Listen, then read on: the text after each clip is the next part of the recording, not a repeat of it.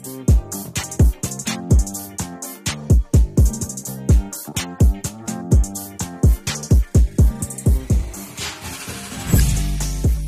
it's another Feedback Friday. Matt Helbig, how you doing, buddy? I'm doing great, Matthew Smith. I'm excited to look at some of these ritual emails. It's another time of taking a brand and unlocking their email mysteries.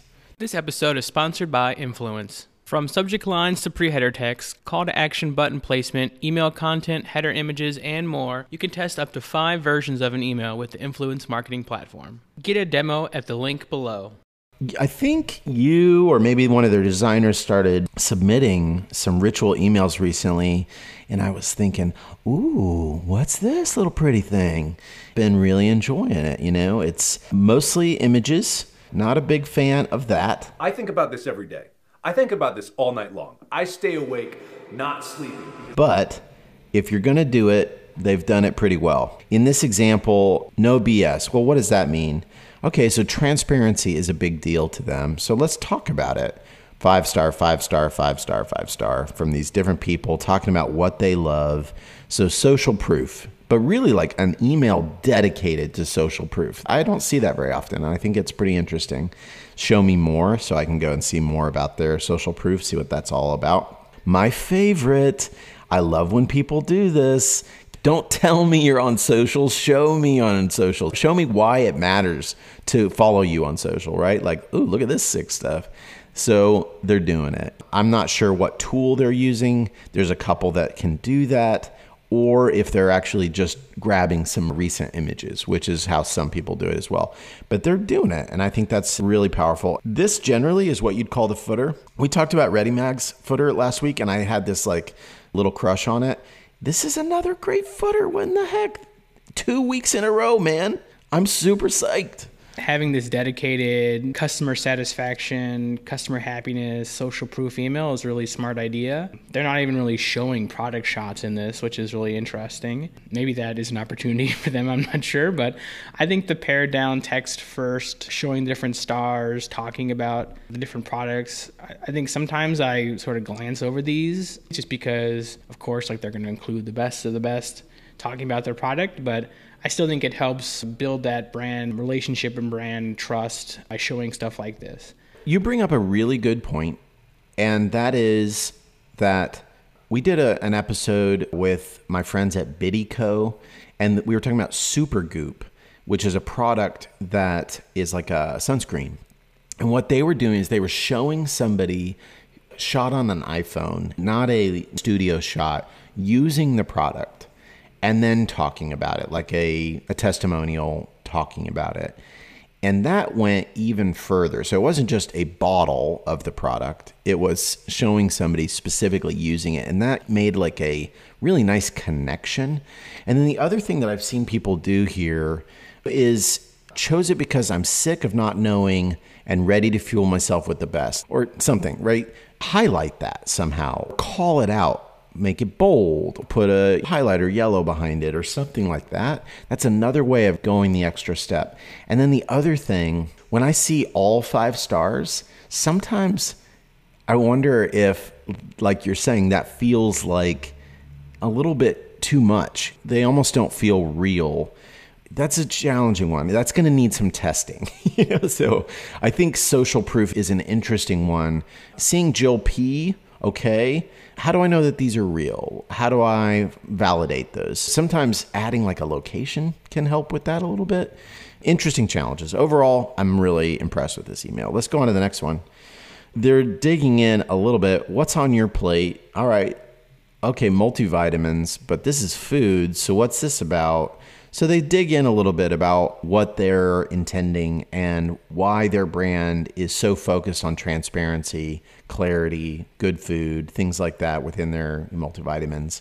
One thing to note here is they're using centered text here. Now, generally speaking, this is a big no no. It's hard to read. Now, that said, one of the reasons it barely works here is because that's all that's going on.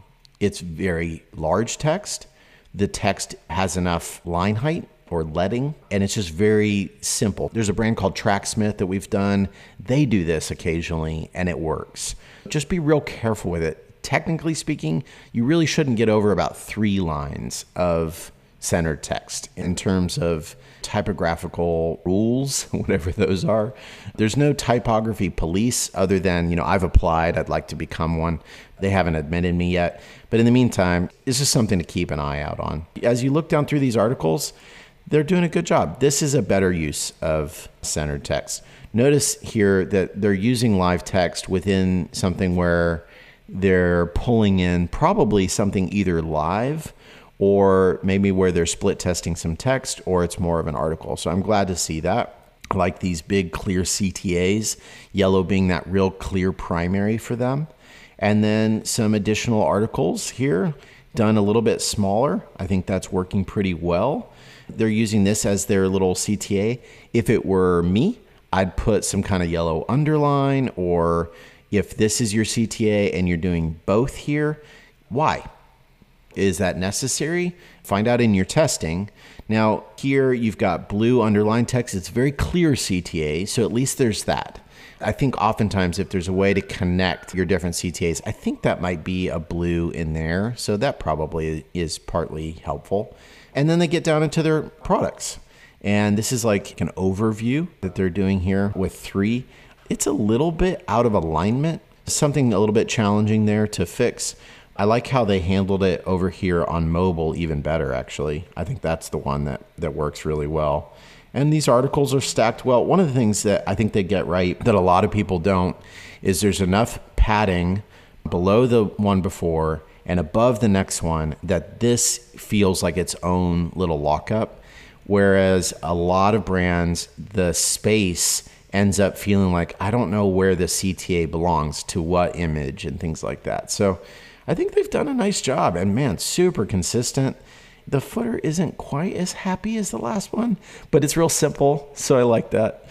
But what about you, man? You think this is working? I'm starting to think that like a cheat code for really good email is just like to add rounded corners on your images or something.